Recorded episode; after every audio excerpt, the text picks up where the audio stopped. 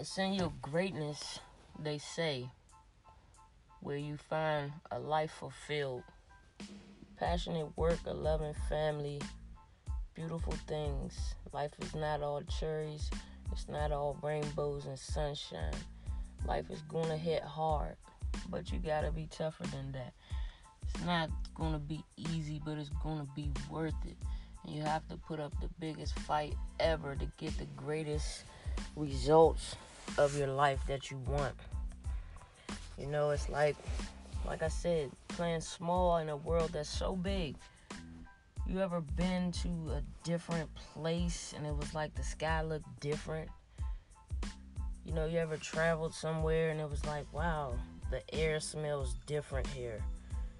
Exploring and seeing other things, you know, that stuff awakens you and it keeps you humble and it and it says that look, you're playing on a scale that is so small.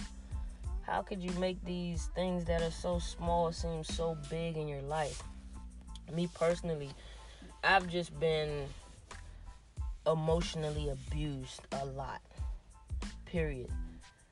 Emotionally, verbally, not so much physically. People don't tend to want to test me too much physically because I flexed one 108 18,000 times, you know, physically, but emotionally and mentally, I've been abused by people very close to me, and it hasn't been very great because these are the people that you know you close to.